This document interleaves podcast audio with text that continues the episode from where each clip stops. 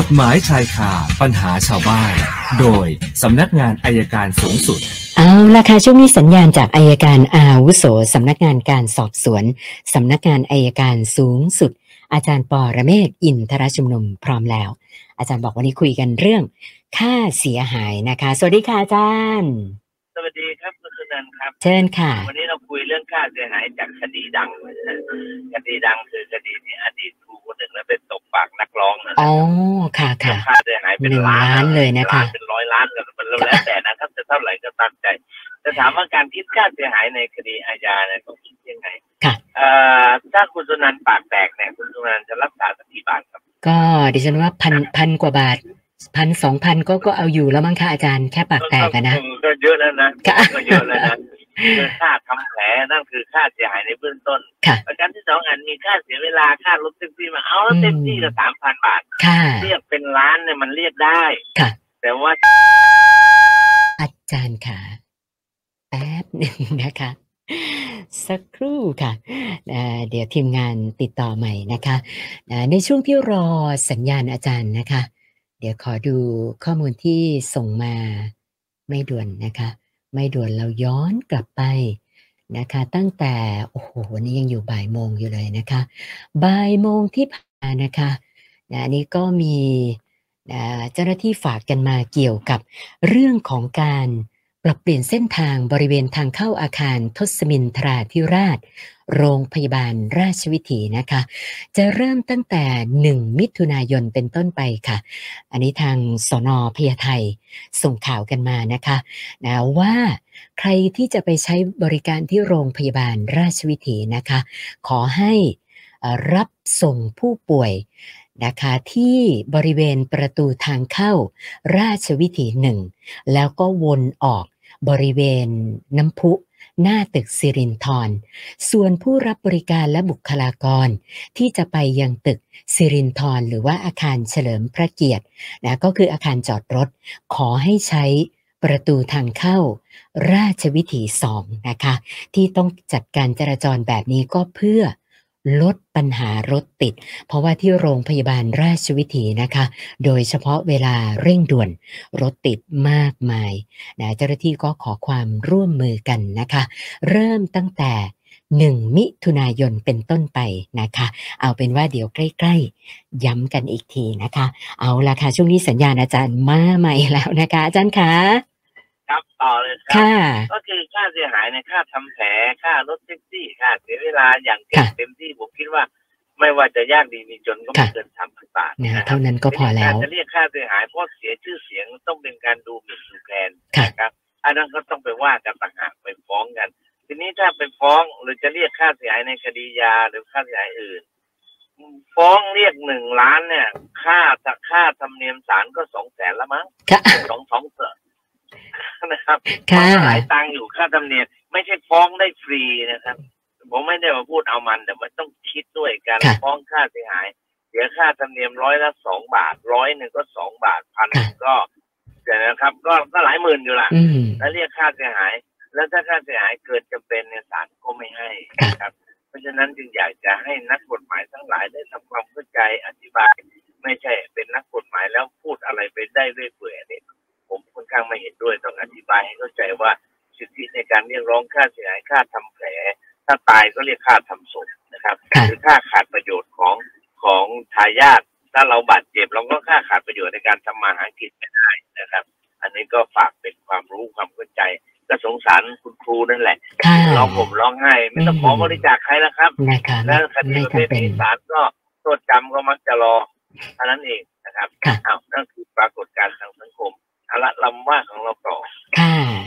จารย์คะท่านตอบท่านแรกเนี่ยคุณวิทยวัฒน์เนี่ยก็คือ ก็ใกล้เคียงกับเรื่องที่อาจารย์หยิบมาพูดเหมือนกัน คือเขาติดตามเรื่องที่คุณสนธิยานไปร้องกกต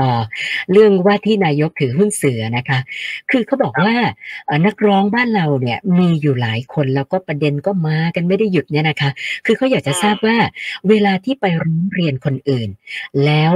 มันไม่ได้มีความผิดจริงเนี่ยนะคะ กฎหมายจะมีมาตรการอะไรที่จะดำเนินการกับคนเหล่านี้บ้างหรือเปล่าคะเนี่ย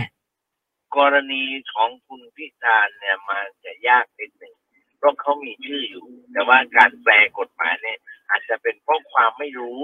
คนที่ไปร้องเนี่ยเพราะความไม่รู้เพราะแปลกฎหมายไม่เป็นค่ะนะครับ แปลกฎหมายไม่เป็น ยังไม่ใช่เป็นการใส่ร้ายก็ยังทำอะไรไม่ได้ค่ะแต่ถ้าศาลวินิจฉัยมากกตวินิจฉัยมาไม่เป็นความผิดจริงอย่างที่กฎหมาย ว่าเนี่ยนะครับ อยากจะเห็นคนพวกนี้มาขอโทษขอป่วยบ้าง ไม่ใช่ทำให้เขาเสียชื่อเสียงแล้วไม่ทำอะไรเลย แต่ถ้าไปร้องเพื่อเป็นการใส่ร้าย ร้องเรื่องเท็จอันนั้นอะ ผิดแน่นอน แล้วก็อีกท่านหนึ่งคุณทศพลนะคะ ก็อยากจะขอเป็นความรู้ค่ะอาจารย์เขาบอกว่าครับเอ่อการเสียชีวิตในบ้านเรา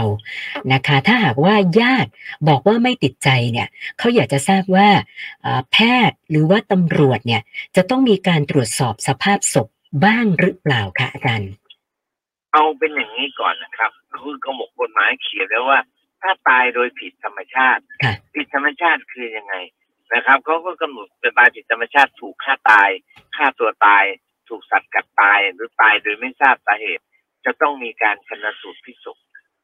นะครับค่ะต้องมีการชนสูตรพลิกศพทีนี้บ้านเราเอาง่ายนะครับ ก็ไม่ว่ากันนะสังคมเราเอาง่าย ไม่ถามไม่ถ่ายญาติไม่ติดใจตำรวจก็ไม่สอบพนักงานสวนก็ไม่ทำแพทย์ชนสูตรก็ไม่ทำอันเนี้ยมันเป็นความหละหลวม ซึ่งเป็นการที่จริงๆแล้วถามตรงๆก็คือ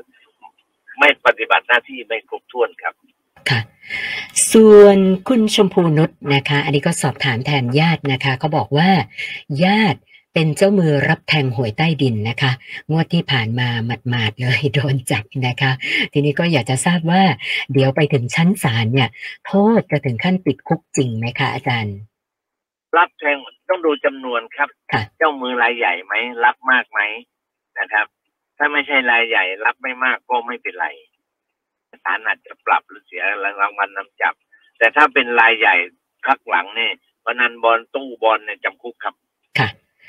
ส่วนคุณเบนจมาศนะคะเจอพฤติกรรมของคนที่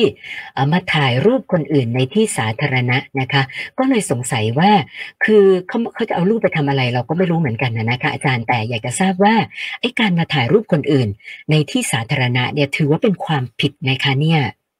ถ้าถ่ายทั่วไปนะครับ ถ่ายเป็นข่าวถ่ายเป็นภาพมีคนเดินเยอะค่ะๆไม่ได้โฟกัสไปที่ใครคนใดคนหนึ่งเนี่ย ไม่เป็นอะไร แต่ถ้าถ่ายจ้องคนนั้นตรงๆเนี่ยเป็นการละเมิดสิทธิ์เขาคำถามที่สองเนี่ย อาจจะกลายเป็นการรบกวนการอยู่เป็นปกติสุขของเขาก็อาจจะมีความผิดและหูโทษได้ทีนี้ถ้าเอาภาพเขาไปโพสต์โดยที่เขาไม่ยินยอมเนี่ย มันก็จะกลายเป็นเรื่องของอ่าเรื่องของ PDPA ค่ะนะครับแล้วก็ผิดกฎหมายอยู่ดีแหละครับ ค่ะค่ะ ส่วนคุณพัฒน์อันนี้ก็สอบถามมาทางไลฟ์นะคะ บอกว่า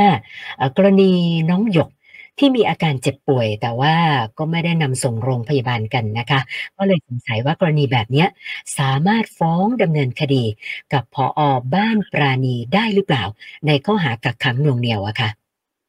มันอาจจะไม่ใช่กักขังโรงเรียนแต่มันอาจจะกลายเป็นการละเว้นปฏิบัติหน้าที่มากกว่าครับค่ะเพราะไม่ถึงกับเป็นการกักขังโรงเรียนแต่การที่ไม่ไปดูแลเนี่ยหน้าที่ต้องดูแลเด็กแต่ไม่ดูแลเนี่ยก็จะเป็นความผิด การละเว้นการปฏิบัติหน้าที่ของเจ้าของเจ้าพนักงานหรือของแม่บ้านนะครับค่ะ ส่วนคุณสมพงศ์ก็อยากจะทราบว่าบุหรี่ไฟฟ้าเนี่ยค่ะ อาจารย์เห็นเอ่อดูข่าวก็บอกว่าเป็นเรื่องผิดกฎหมาย แต่ทำไมมีคนสูบบุหรี่ไฟฟ้าเยอะแยะไปหมดล่ะคะอาจารย์เขายังงงๆอะค่ะตำรวจไม่เห็นมั้งครับก็คือถ้าเห็นก็โดนตำรวจใช่ไหมคะตำรวจเห็นก็โดนหมดเลยครับค่ะนะครับเอ่อบาลากูก็เหมือนกัน ก็ค่ะตำรวจเห็นก็โดนจับหมดนะครับแต่เรื่องเรื่องที่ตำรวจจะมองไม่เห็นอ๋อค่ะครับเอาอย่างนั้นดีกว่า หรือไม่ก็จับไม่ทันนะคะบางทีขับแบบจับไม่สูบอยู่ในรถทันอะจะไปจับทันได้ยังไงนะและยืนยันว่ายังเป็นของผิดกฎหมายอยู่ครับ ค่ะค่ะ แล้วก็ท่านสุดท้ายคุณวีระนะคะอันนี่ก็สงสัยว่า คนที่ฆ่าตัวตายแบบทำให้ชาวบ้านเดือดร้อน เช่น กระโดดให้รถทับ นอนไปนอนให้รถไฟทับ นะคะ ถ้าหากว่ามีคนช่วยไว้ได้ทัน ไม่ตายสมใจเนี่ย ถามว่าคนเหล่านี้จะถูกดำเนินคดีไหมคะอาจารย์ ก็